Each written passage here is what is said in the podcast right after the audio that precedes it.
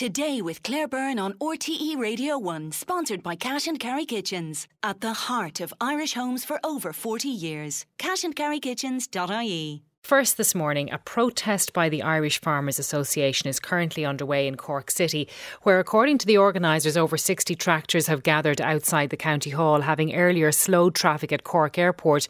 They're protesting against what they say is the pressure they're being put under by new regulations, many of them environmental. Conor O'Leary is the Munster chair of the IFA, and he's on the protest this morning. Good morning, Conor. Good morning, Claire. Thanks for taking our call this morning. So, will you explain to us what's been happening there on the protest this morning? Um, Claire, this is an extension of our Enough is Enough campaign, um, and it's on the back now of um, just just regulation. And the the EU has just tied it up in a, in a bureaucratic knot. Um, you know, farmers are at, at, at breaking point. You know, financially over it, and, and really emotionally mm. in terms of how they you know how they run their business okay, well, from here forward well, would plan. But this morning, Claire, what we did was we met in three areas around east, uh, west, and south of the city, and we headed towards Cork Airport and congregated, congregated there about 60 tractors there, and we headed from there after 20 past eight and came back down here to the county hall. There's about 100 tractors here now. Okay, and causing much disruption?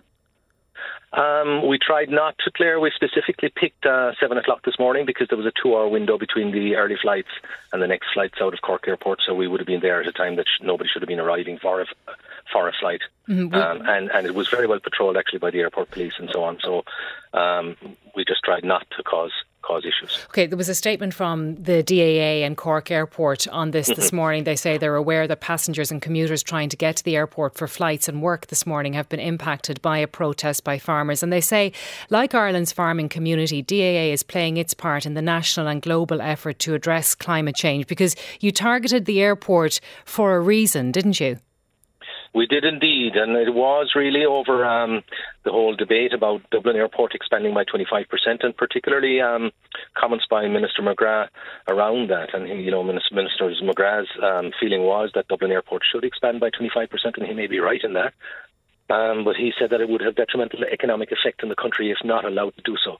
But I mean, farmers took real issue with that because those same sentiments we would have felt were pertinent when we were getting our 25% reduction in emissions, and particularly what happened to nitrates last year.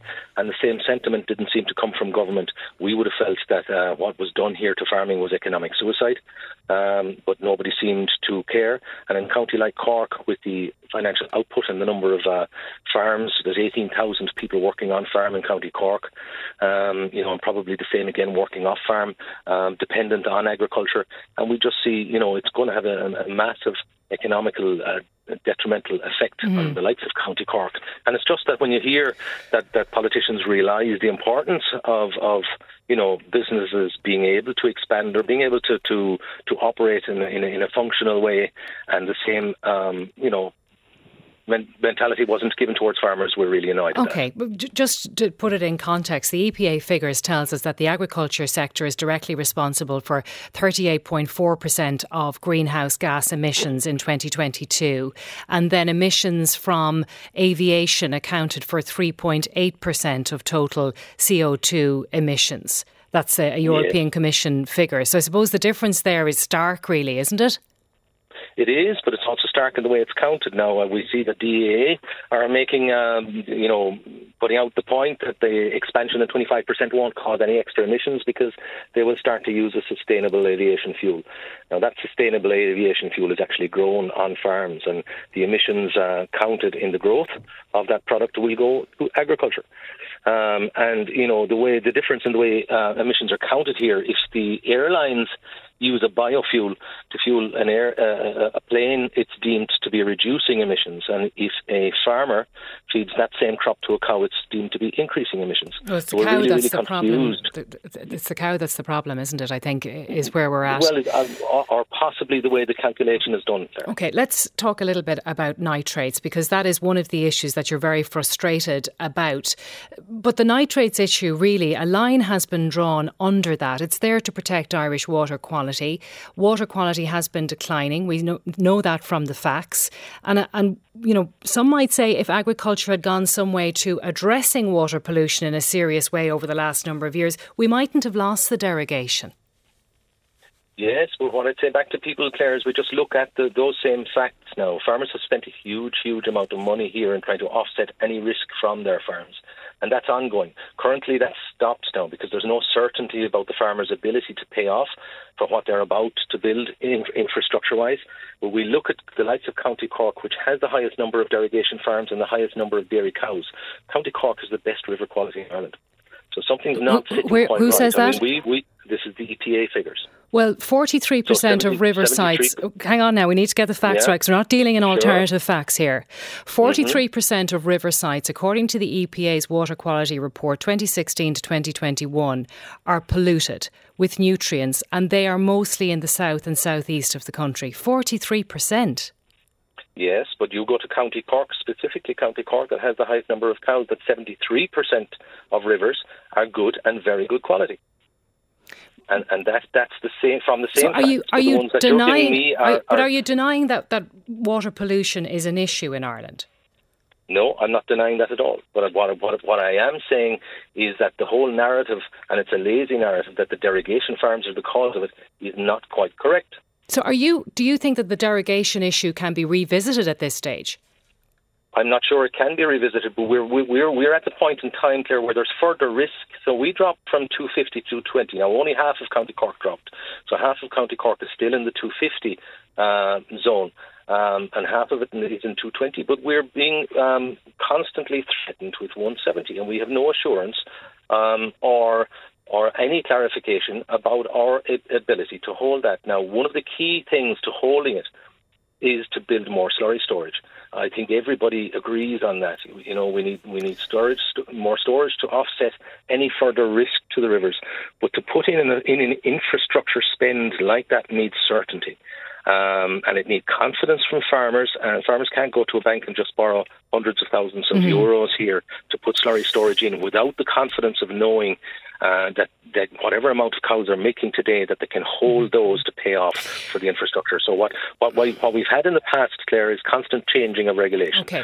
So uh, and we've heard that we've heard that a lot from farmers. We do one thing we're told it's the right thing to do, and then Yeah. we're asked to turn Yeah. around and do something else. Correct. Are you taking a play though here from the book of the French farmers? We saw huge protests not only in France but right around Europe over a range of issues, Germany as well, and we haven't seen that level of protest in Ireland. Are you hoping that we do that? What you're doing there in Cork catches on. No, I don't think the Irish psyche would go as far as what you've seen in France and Germany. I'm not sure legally that we would ever get away with uh, some of the things that they do, but certainly our our our um, night protest um, two weeks ago was an indication of the level of frustration um, and the level of um, you know understanding of what European farmers were going on uh, going through, and we're going through the exact same thing. So I do see this as being quite an issue, and we'll will will run for some time, certainly up to the European elections. Well, the Prime Minister in, in France, Gabriel Attal, he's new in the job, but he promised cash, eased regulations, also protection against unfair competition, and then the strikes were stood down. I mean, is that model in your mind this morning as you protest? Yes, it possibly is, Claire, absolutely. But uh, uh, one of the things that we would have to get is some mechanism where there is um, assurance as to the, um, you know, what, what we agree on, uh, and that it won't change after the elections take place. So, are you promising or threatening more protests? I think there will be more pro- protests, Claire. The enough, enough uh, is enough protest is going to do every council office um, over a month from kind of the mid-February to mid-March. Um, each county executive was tasked with going to their county council meeting. That's why we're here in Cork this morning. Um, and we hope to meet the councillors here uh, before 11 o'clock before they go into the chamber to their meeting. Because I And that know will take place you- in every county in Ireland, and I do I do see it being stepped up on a more national basis. Okay, because we are we are told that farmers are proud custodians of the land, Mm-hmm. guardians of sustainability, and that the climate change agenda really, in many cases, is farmers' agenda. Do you agree with that? I agree. I think the climate agenda is on our agenda. Um, it's for the whole of society. And I do th- think that farmers feel as if they're being apportioned or, or picked out as being the environmental bandits here in part of the narrative. Maybe not with the whole general public because we get huge support uh, coming through Cork City there this morning, a huge amount of support, as we did two weeks ago. Um, so I think the general public um, will, will quite understand the, the plight of the farmer, but we're really concerned uh, particularly about where where EU's understanding is at and our own government. All right, Conor, we'll leave it there for now. But thank you for joining us from that protest as it's underway in Cork this morning. Conor O'Leary, Munster Chair of the Irish Farmers Association, Minister of State for European Affairs Peter Burke will be with us next. Text five one five five one today with Claire Byrne on RTE Radio One.